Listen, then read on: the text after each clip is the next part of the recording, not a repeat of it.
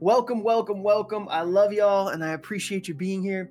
It means the world to me that you would sacrifice some of your Saturday to come and be a part of our services. I believe there's no other better place to be on a Saturday, um, except maybe with Jesus himself. But right now, this might be the closest you have. So we're so excited that you're here with us.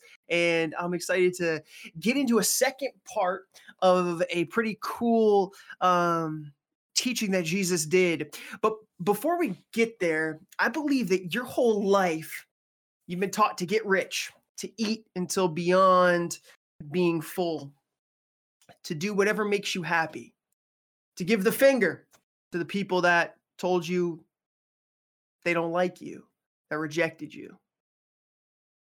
But what happens if today, right now, I could teach you better yet, the Bible could teach you a better way to live your life. A better way, but it flips upside down everything that you know, everything that you're used to hearing, everything you've been taught. I believe that you can live an extremely blessed life here and now if you can learn this simple principle kingdom living over carnal living. When you focus, when your focus changes from being inward to outward. Now, all of this is going to be a little bit shifting. It's it's going to change your perspective on things. It's going to not make sense to many of us that have been taught the same thing over and over and over and over again because it's a complete shift in our mentality. The, the, way that we were taught to live to gain success and greatness and glory and all of those great things. It shifts those, it changes it. But I believe truthfully with my whole heart that you could live a better life if you could learn to reject that and embrace these new teachings that Jesus spoke about on the Sermon on the Plain. Yes, we're back at it again on the Sermon on the Plain, and I'm so excited. I'm excited to dive into what that looks like. Put 11 in chat for me right now. If you've played any of the Halos, any Halos, I don't even care if it's the newest one, you know, whatever, whatever Halos, put 11 in chat, 11 in chat right now. If you're in the YouTube channel right now, put 11 in the comments. and then if you've played specifically, all right, this is specific. If you've played Halo 2, can you spam some PogChamp emotes? I need some PogChamp emotes right now. You can't do that on YouTube. Um, I apologize. But spam some PogChamp emotes if you've played Halo 2. See, the memories I have from the map lockout on Halo 2 rival any nostalgia it is the greatest in my in my head. It has been memorialized as the greatest level map in the history of gaming. Like my friends, there was multiple options in Halo. We would play lockout like it was pretty much guaranteed. We voted lockout 99% of the time. The greatest memories I have of Halo 2 were of these 16 man LAN meetups and i you know i had a pretty solid like youth group and so that we always had 16 people and we would hook up four tvs a projector a big screen you know we'd have four guys on the little screen like and i can vividly remember having the greatest time with those dudes smack talking each other and we're all like you know people are screen peeking you know you know how it is if you ever land you know exactly what i'm talking about but one of the things I used to do, all right, chat, don't don't roast me too hard, all right? Don't roast me too hard. But I didn't like when people would use my controller. And so we always had an outflow of people. Like we didn't just have 16, we'd have like 20, 22, sometimes 25 people just like waiting to play to get in on the action. And I I I'm a I'm a rat. I'm going to be honest with you, chat. I am. I didn't like people using my controller. So I specifically, I feel like embarrassed. I'm turning red saying this. I learned I learned how to play inverted so that people wouldn't want to play on my controller. I didn't want to play on my profile. I didn't want them to have my name. I know that's the most ridiculous thing in the world, but as a, you know, 15 year old, I, I could not stand the idea of someone playing under my gamer tag. And so I would legitimately change. I learned how to play the game upside down. If you've ever played inverted, I want you to I want you to try it next time you have the opportunity because there's no way it makes any sense. And so I started playing inverted and then I was able to flop back and forth just in case someone did actually go on my profile or whatever. But everything is upside down. When you hit the joystick up, you look down. You know what I mean? It's the same thing as the, the principle on like Apple MacBooks. Like they, they, they stock come backwards from what you're used to. You go to scroll, and instead of scrolling up like you would normally, it scrolls the opposite way, and you're like, what? Because it's like the idea that you're pushing the page up, and it's like it just doesn't make sense. It's upside down. And my friends would legitimately wouldn't take my controller. So if someone needed to get tagged out, they would never choose me because they're like, oh, then we're gonna have to figure out the settings and we're gonna. And so I, I did that 100%. That was not like, that was not like not on purpose. Hey, I apologize. Shout out all my boys used to play with me. You know, apologize, forgive me. But man, that was it was next level. It was some high IQ right there. and, but if you've ever played a game inverted, or if you've ever played like Super Smash Brother, uh, Super Smash Bros, when there would be certain things or like uh, power ups that would happen, and it would make everything go backwards. Like if you'd go left, it would go right. You know exactly what I'm talking about in games that like that happens, where it's like when you try to go forward, it brings you backwards and it messes up everything in your head because you're so used to hitting a certain thing, right? If I step forward, I move forward. If I step backwards, I move back. But in your head, it really messes things up when that's switched quickly. And that's kind of what it's like in the principles of learning God's kingdom because you're unwiring, you're rewiring your entire brain to think and be different. And that's why when you enter into a relationship with God, it can be pretty difficult to get your bearings.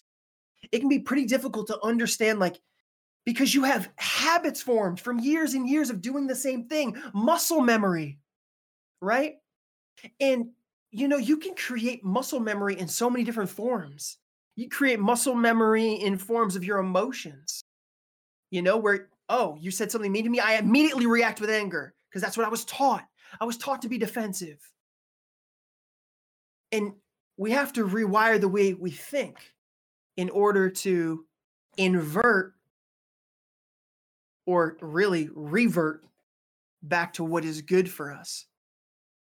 And that's really what we're talking about today as we're moving back into the Sermon on the Plain. And as always, I like to read the scripture verse that we're going over completely in the beginning so that you can get a whole picture of what we're talking about. And then we'll break it down verse by verse. We'll do a little breakdown action. Everybody with me today? All right.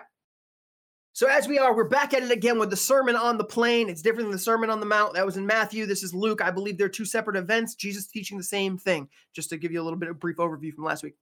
All right. So we already talked about Luke six through uh, twenty. Uh, and so we're going to jump into 21 today, but I'm going to read through all of them together. So the Beatitude Sermon on the Plain in verse 20. Then looking up at his disciples, he said, Blessed are you who are poor because the kingdom of God is yours. Blessed are you who are hungry now because you will be filled. Blessed, blessed are you who weep now because you will laugh. Blessed are you when people hate you, when they exclude you, insult you, and slander your name as evil because of the Son of Man. Rejoice on that day and leap for joy. Take note, your reward is great in heaven, for this is the way their ancestors used to treat the prophets. All right, there's a lot to digest here. A lot of those upside down type of feelings got to rewire our brains a little bit. All right, are you with me? Let's go. Let's get it. All right. So blessed, we're, we're jumping into verse 21. We did point verse 20. If you want to watch that sermon, you can go back last week and watch that. That's part one. This part two. If you're in part two, you don't have to go see part one to be a part of this. It's not like one of those films. So like, you can be here, and be present with us. This is a standalone as well.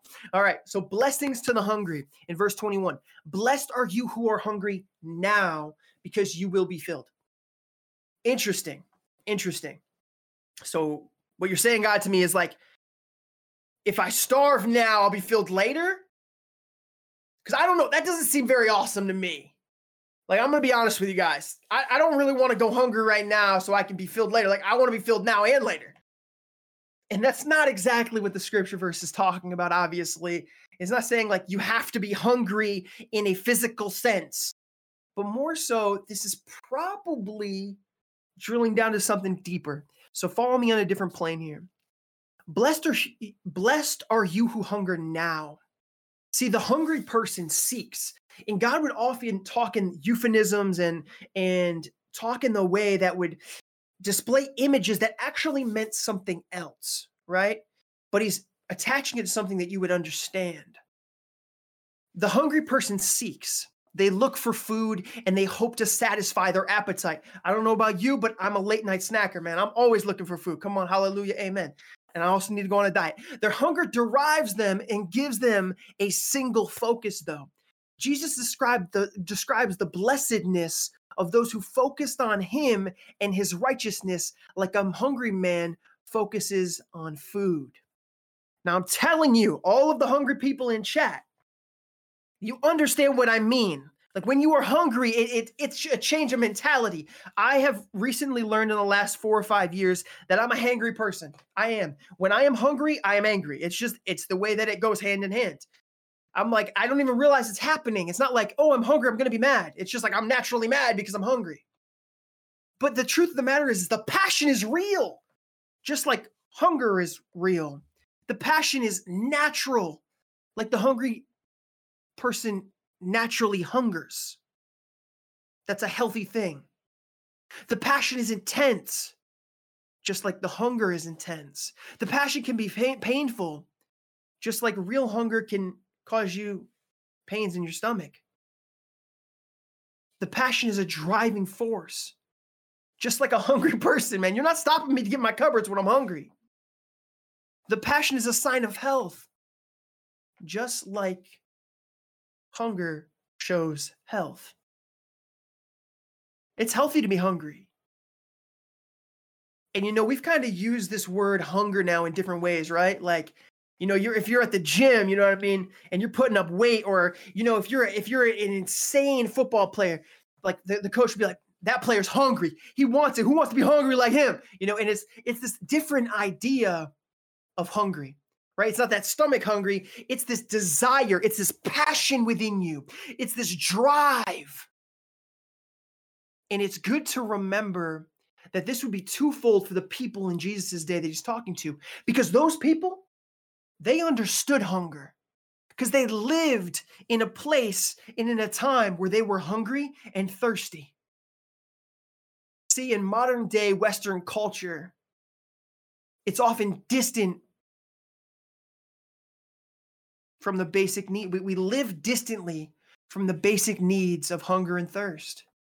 I can tell you, chat, I don't know the last time that I was worried about getting a drink. I'm going to be honest, I got lost in the woods with my family like a year or two back, and I still had so much water on me, I don't think I could have ran out. We don't quite understand what it means to need to get up every day to look for food, to hunt it down. We don't understand what it means to have to trek 10 miles to go get clean water or dirty water just to survive. So I think, in the same way, we find it difficult to hunger and thirst after Jesus and his righteousness because we have the hindrance of excess. Put that in the chat. We have the hindrance of excess. Now you'd be like, TJ, that's some that's some first world problems, man. Like daylight, that is first world problems at its peak. And I would say, yes, it is. but it is the problem nonetheless. We have the hindrance of excess. And due to this, remember this there is little perceived need in the Western world, which has created a large appetite for want. When all of your needs are taken care of, what else do you focus on? Well, you start to focus on those other carnal desires that you want, the things that are excess to what you need, right? And so that hindrance of excess, that ability to just get whatever we want when we want it for the most part, has created this desire in us for all of the wants in the world. In that passion and hunger, instead of deriving and facing towards the things that are healthy and good for us, tend to chase after that which is not. And now, church, I'm talking about spirituality. You start to chase after the things that are not of God, but are of this world because, well, if I don't need to rely on God. He's just kind of like a, a, second thing to my life. You know, I put I put the Christian hashtag on my on my Twitter profile though. He becomes compartmentalized in your life. He becomes the side ting.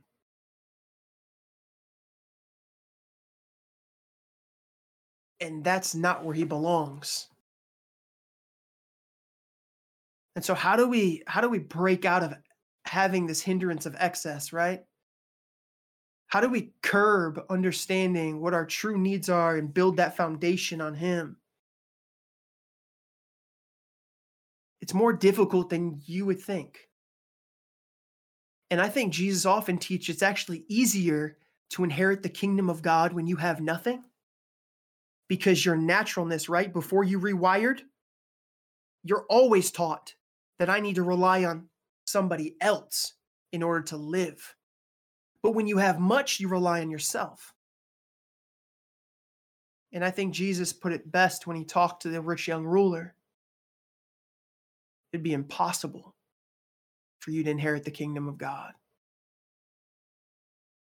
And what he's talking about is as long as you can take care of yourself, which in reality you really can't, but as long as you think you can, as long as you think you have all your ducks in a row, as long as you think,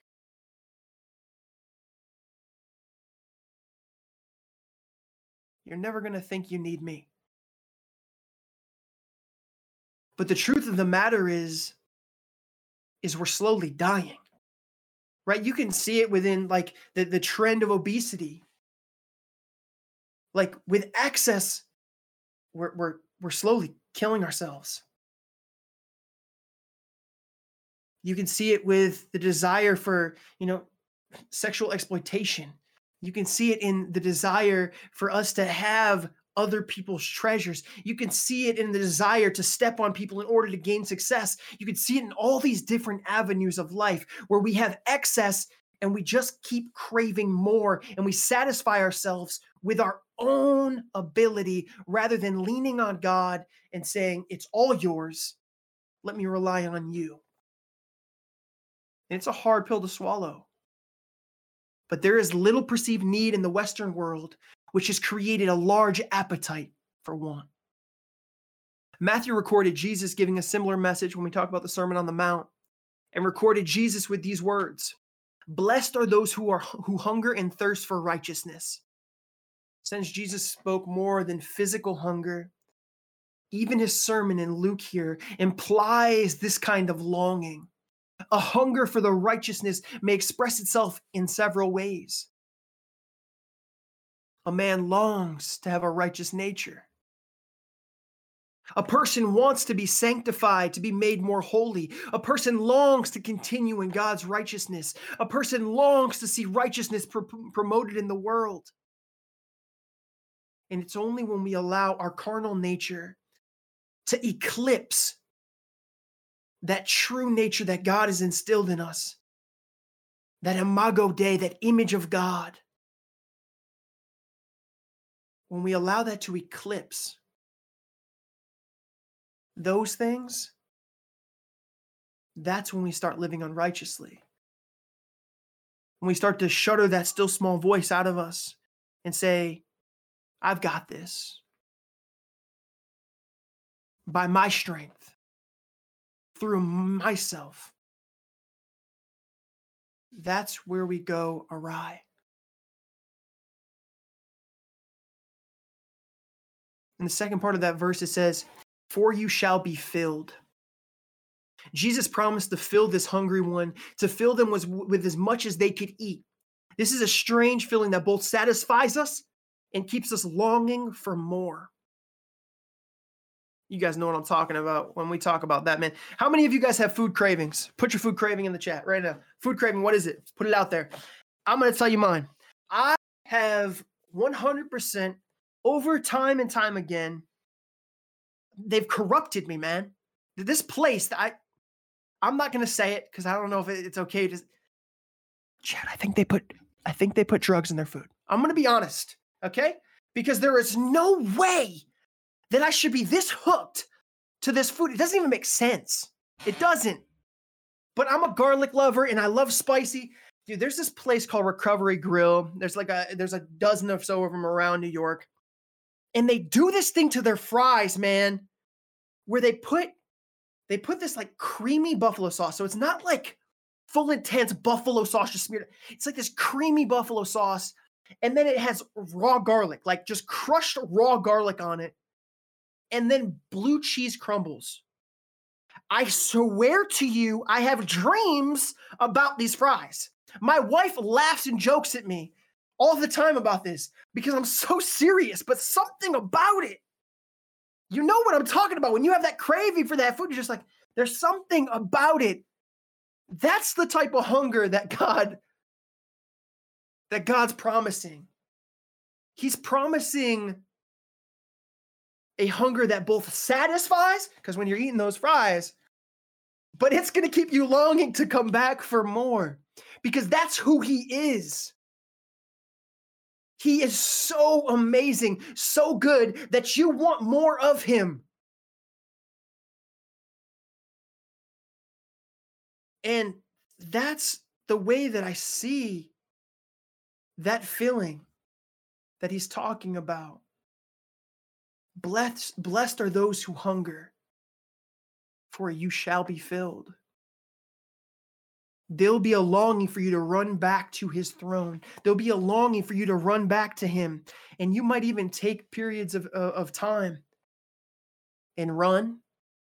But there'll always be this strange longing, this still small voice that's like, man, I've tasted what is good.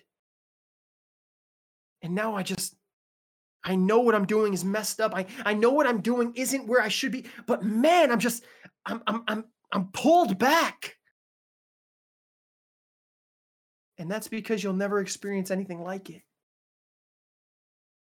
Just like you'll never experience anything like those fries. Blessed are you who weep, verse 21, because you will laugh. If you can't laugh, if you don't laugh often, you need to start figuring out what's going on in your heart. You need to laugh. Laughing is so important to, to us being able to live a joyful, content life. I believe that wholeheartedly. I believe laughter can have cures for so many different things in you. Laugh. And if you don't know how, learn. Blessed are you who weep now See, the weeping is for the low and needy condition of both the individual and society, but with the awareness that they are low and needy because of sin. He's not saying because you're sad because of XYZ, this is happening in your life, you lost this job. No, he's talking about the idea of weeping because of the reality of you realizing that you've lived your life apart from him for so long. And when you realize that that gap, that harrowing feeling inside of you, that emptiness,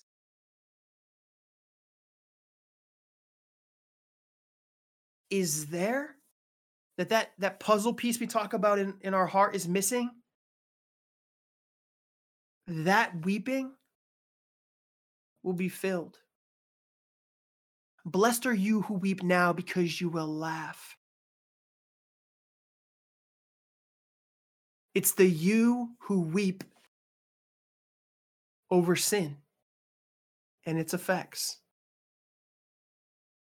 This mourning is the godly sorrow that produces the repentance, right? The coming back to Jesus, to salvation, to a whole relationship with God that Paul describes in Second Corinthians 7:10. We won't put it on the screen.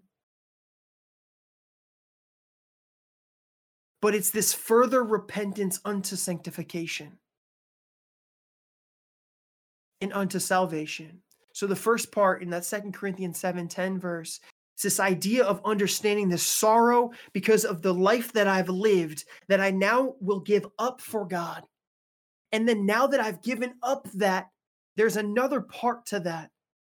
It's the repentance unto sanctification, unto this idea of every day taking steps closer to Him. Right? I'm using big words like salvation or sanctification. You might not understand what those means. Salvation is simply just the separation between you and God. Salvation is the the the bridge between that. It's it's the repair of that relationship. And sanctification is you becoming more like Jesus every day. Those who weep can know something special of God, the fellowship of his sufferings. In Philippians 3:10, it says it like this: My goal is to know him and the power of his resurrection and the fellowship of his sufferings, being conformed to his death. Those can those who weep can know something special about God it's this idea of being able to fellowship in his suffering. Isaiah put it this way a closeness to the man of sorrows who was acquainted with grief. Or in a more modern way, Spurgeon said it like this I do not believe that faith which has not a tear in its eye when it looks to Jesus.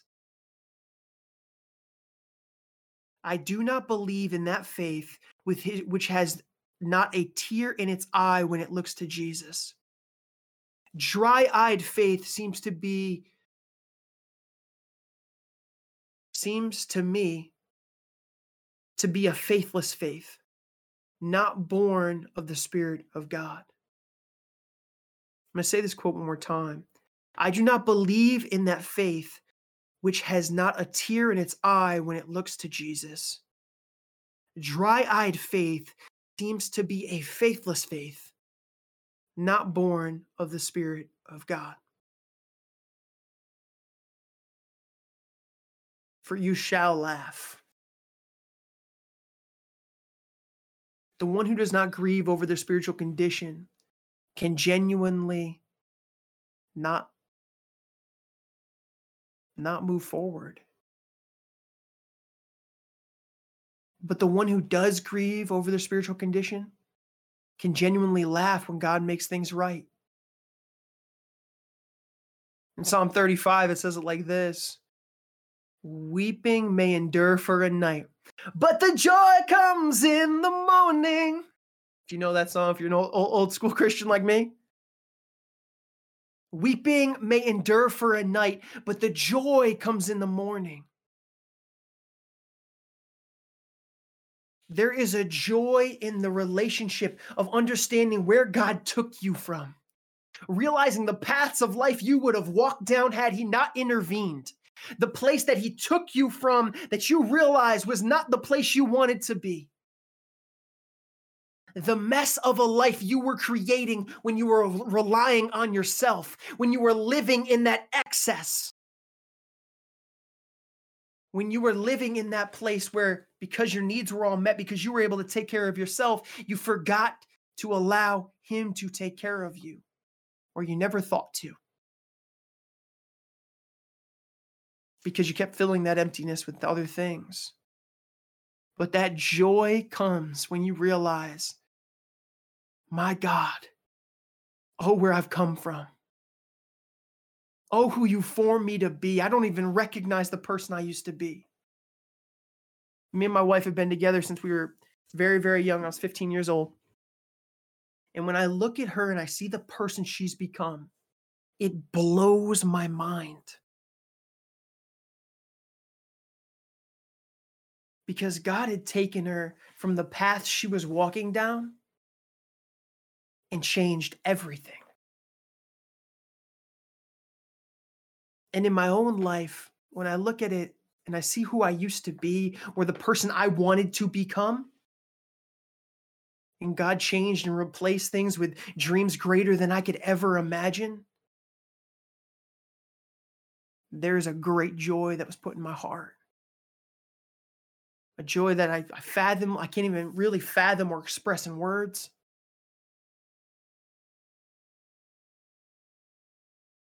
And it came from coming from such sorrow.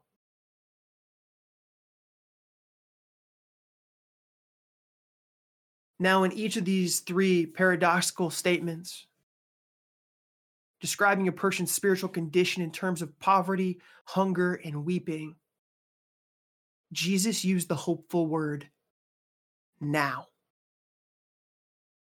You are poor now. You will one day receive the kingdom. You are hungry now. You will one day be filled. You weep now. You will one day laugh.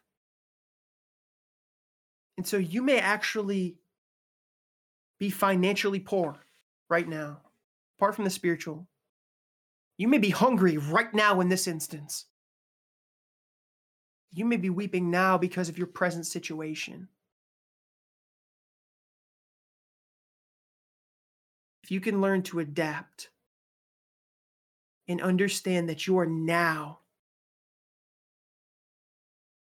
does not con- concrete you into what the future looks like. If you can understand that your present issues and problems and situation does not connect to your future, I believe you can find freedom. And on a spiritual note, if you start to adopt the idea of truly being poor, poor in spirit, which is a realization that He's King. I'm going to cast my cares on Him. I'm going to lean further into Him. If you are hungry now, you start to become hungry for spiritual things, like devouring the Word of God you become hungry for for for spending time with him? You can be changed now. If you weep now if you learn now today right in this instance that you can be uh, be changed from the person you were.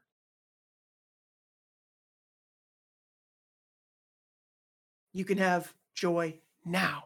You can laugh now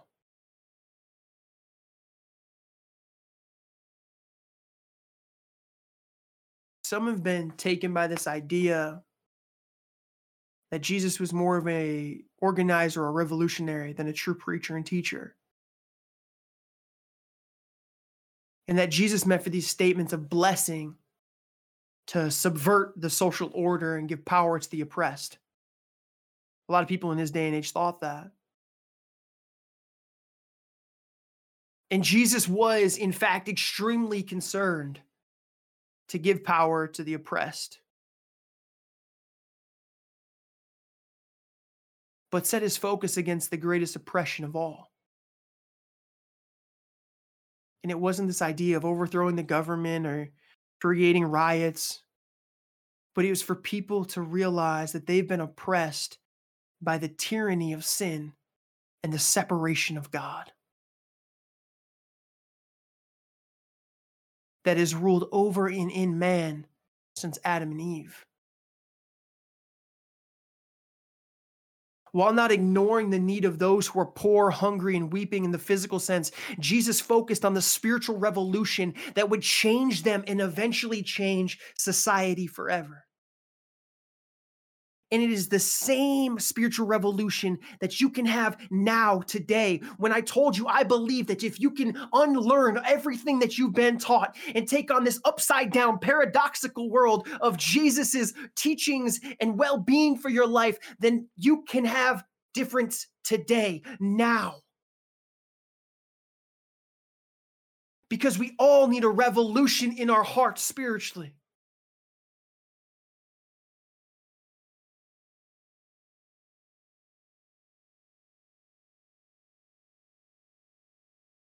Jesus wasn't trying to raise an army. He wasn't trying to stir the oppressed to win some holy war.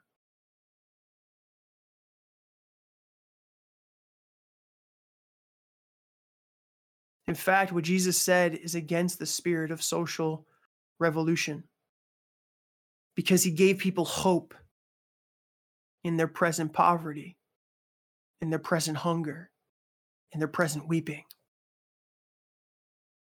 The revolutionary wants to take away all present hope and demand that people take immediate action, often violent, so that it supposedly changes something. And the bitter fruit of that kind of thinking can be weighed across history when people tried to do those things. But Jesus instead was instilling hope in these people that did face these extreme these extreme situations. And he's infusing hope in you that one day the physical nature of these situations will pass. But the even greater message is that you can have that spiritual revolution today, and these blessings are for you. He is stating that things will not always be this way.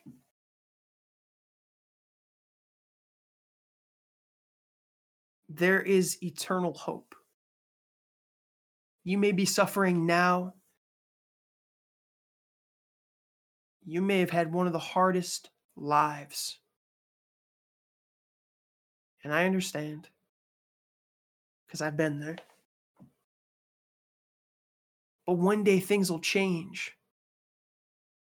And learning to suffer well has a present moment, life altering effect, as well as a future, eternal altering effect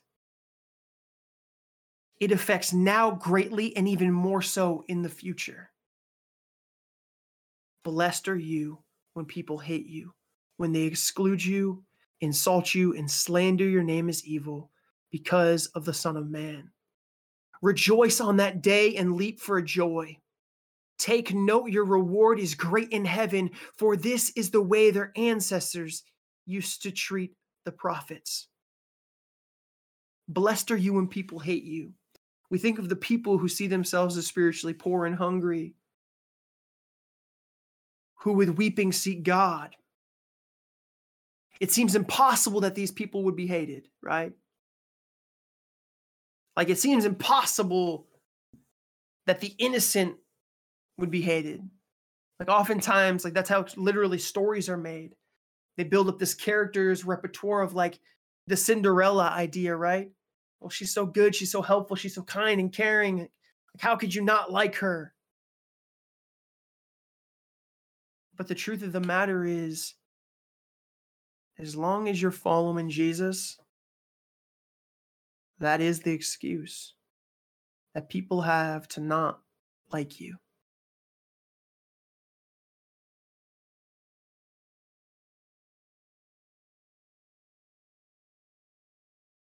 When people exclude you, revile you, cast out your name as evil, it speaks to the extent of the hatred that would be brought against the followers of Jesus. Some of the things we stand for, church, are against modern thought and culture.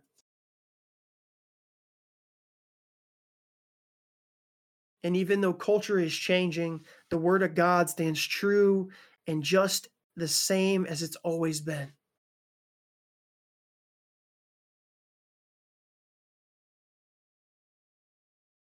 This speaks of the extent of the hatred that we brought against the followers of Jesus. and even worse, the things that would come upon them. And Jesus said it for this his followers. His followers, for the Son of Man's sake, would be blessed. And Jesus spoke this, and then when he ascended to heaven, as the church began, this reality really set in. Early Christians heard many enemies exclude them, revile them, regard their name as evil. Christians were accused of in the day of, of shortly after Jesus of cannibalism because of the gross and deliberate misrepresentation of the Lord's Supper, like what we did today. They were accused of immorality because of the gross, deliberate mis- misrepresentation of something they called weekly love feasts and their private meetings. But all that was was them gathering and learning the words, words of the, the, the apostles. They were accused of revolutionary fanaticism because they believed that Jesus would return and there would be an apocalyptic end to history. They were accused of split, splitting families because when one marriage partner or parent became a Christian, there was often change and division in the family. They were accused of treason because they would not honor nor bow the knee to Rome or its gods. And the paradox comes into play that even through all of this, they would rejoice and leap for joy, as the scripture says. It's a paradox to be so happy when so hated. Yet these persecuted ones can because the reward is great in heaven. And because the persecuted are in good company, the prophets before them were also persecuted. Just a couple different names of people throughout history that rejoiced and leapt for joy when persecuted.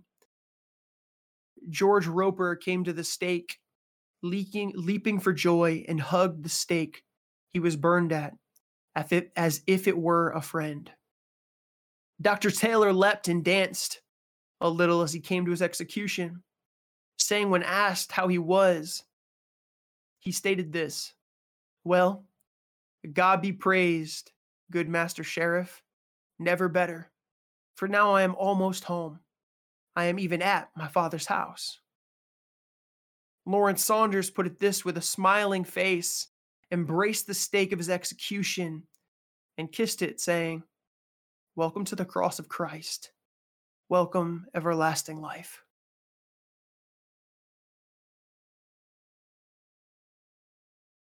At the end of your life, when you are either being persecuted because the sin nature of the world has brought sickness or ailment, or if you're one of the few that pays the price of their faith in another country preaching the word of God, or if it's something less severe where it's being made fun of or rejected because you believe what you believe know that there is a joy.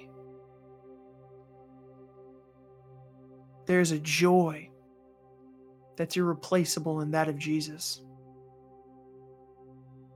And one of the hopes of my life is that when I am on my deathbed one day, and when I'm facing what some would call the great beyond, the message of my life would reflect the same way that I lived it and that is that Jesus is King. That Jesus is Lord and Master of my life. And that I was obedient unto death. And I pray that same thing over each of you. That you would be obedient to the paradox that He's called you to that you would consistently live a way, live in such a way that is distant from this world. That you would unlearn everything you know so that God can build up in you a great foundation.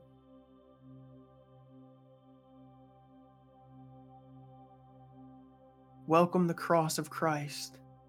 welcome everlasting life. That is the gospel led life. There is a cost to following Jesus.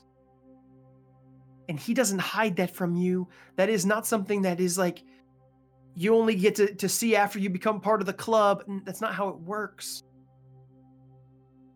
Jesus led led this understanding and this teaching and this gospel understanding with the fact that you need to count the cost that you need to have an understanding and a realization of what you're doing before you say yes because this life will not be easy but there is a great paradoxical way to live an upside down life where you can have so much joy where you can live filled, where you can have so much through and in Him. That's what Jesus wants for you. Told you at the start of this sermon, there's a promised life to those who come to the submission of a new set of standards in living. You have to learn to embrace the paradox and walk in this world from a perspective that you can only gain through Jesus. So I pray that you could break through the hindrance of your excess, that you can learn to live in full reliance on God, even though all your needs are met and that your wants would turn towards the cross. And it would be forever a change that would take you from this day forward because all of it is available now. It's available now. Church, I love you with my whole heart. If no one's told you they love you today, I love you guys. Amen. Amen. Powerful, powerful message from Pastor TJ. Can we get some hype or hearts in the chat and amens in the chat, guys? So much, so much there, so much to grab hold of right there. You know, I, and I believe so many of us in this chat today, we're hungry. We have a we have a desire for the Lord. I'm telling you right now, uh, that scripture, blessed are those who hunger and thirst for righteousness, for they will be filled. Let me tell you something right now. If you're hungry for God and you thirst for Him, you know, Revelations, it talks about Him being at the door of your heart, knocking and it actually says that he wants to come in and dine with you. He want he, he wants to eat with you. He wants to fill that hunger, that that that what you've been missing. And I believe there's somebody in chat, and we love to connect with you. We love to do life together with you. We love to let do this walk, this journey um, that, that God is bringing us on. And he, I really believe He has so much for you. And today, you know what? Let that let that word go deep. Even take time this week to listen to that that word again. Let it go deep. Don't just be mere hearers of the word, but let's be doers. And today, I, I want to encourage you, open that door of your heart today. Let Him in. And we'd love to connect with you. If it's your first time here, you can type in exclamation point connect in chat. Fill that form out with as much information as you feel comfortable. I don't know about you. I felt the presence of God all over this. I really feel there's so many here that you're searching, you're hungry, you're thirsting for something, and you've tried everything in this world to fill it and nothing has satisfied. Let me tell you, there's only one who can satisfy you, and that's our Lord and Savior Jesus Christ. He's the only way. He's the way, the truth, and the life. And He's done so much for us, and He has so much of an abundant life for us. But we really got to be able to go to that door of our heart and open it to Him as He's knocking on it. He's a gentleman who never forces himself in. He wants to commune with you. He wants to dine with you. He wants to feel that hunger inside you. You gotta let them in. It has to be a choice. So fill that form out with much information when you feel comfortable. We'd love to connect with you guys. You know, I really believe God is moving here on Twitch. Some people say, man, how could it be a church for gamers? Well, there is. It's a place you can come if you're a gamer. There was so much in that sermon, even with the inverted controller. I could never play the inverted controller. My brain can't process that. I already see stuff backwards. I have this. I'm dyslexic, so I see stuff backwards. I'm, I get all messed up. But um, he, he's another level, Pastor TJ. He has that high IQ. But guys, Church for Gamers, Church for Gamers. That's what we're doing here. We're doing what the what, what, it seems like. Man, it's upside down. Like, how can it be a Church for Gamers? Well, there is, and we want to we want to connect with you. We, we want to do life together. But I want to also mention this is all made possible by your generosity. Those that call God Squad Church. Um, your church and continue to give. You know, if you're first time here, we're not looking for for you to give or anything like that. We want you just we, we want everything for you. We want we just to be a part of this. But for those that call this your church, you know, and they continue to sow into this. And Second Corinthians 9 7 says this um, it, says um, each should give what you have decided in your heart to give, not reluctantly under compulsion. For um, um, God loves a cheerful giver. It also says, um, sorry, Second Corinthians nine seven also says God makes it clear um, the amount um, that is given, right? So like, honestly, you, you, you, you, God loves a cheerful giver. You you should you should give because not because the amount, right? But because you know what, I, I believe in what we're doing here. I I, I want to give God out of, out of joy, which you've given me, Lord and I want to be cheerful. Not the the amount doesn't matter. It's the heart that matters. And I want to continue to thank everybody that decides to give. If you if you want to give today, you can type in exclamation point give in chat, and you can follow those steps, or you can click the panels below, and you can give through PayPal, or you can give through our website at GodSquadChurch.com, or you can also, if you reside in the USA, you can text text any amount to 84321. I want to once again thank you for generosity. God loves a cheerful giver, and we appreciate that you are able to give and and, and really sow with us and continue to reach people here on Twitch and throughout the gaming world. There's over 2 billion gamers, right? And we're doing it. We're, we're seeing on a daily basis. We're seeing salvations come. We're seeing God move. And you're all part of that thanks to your generosity.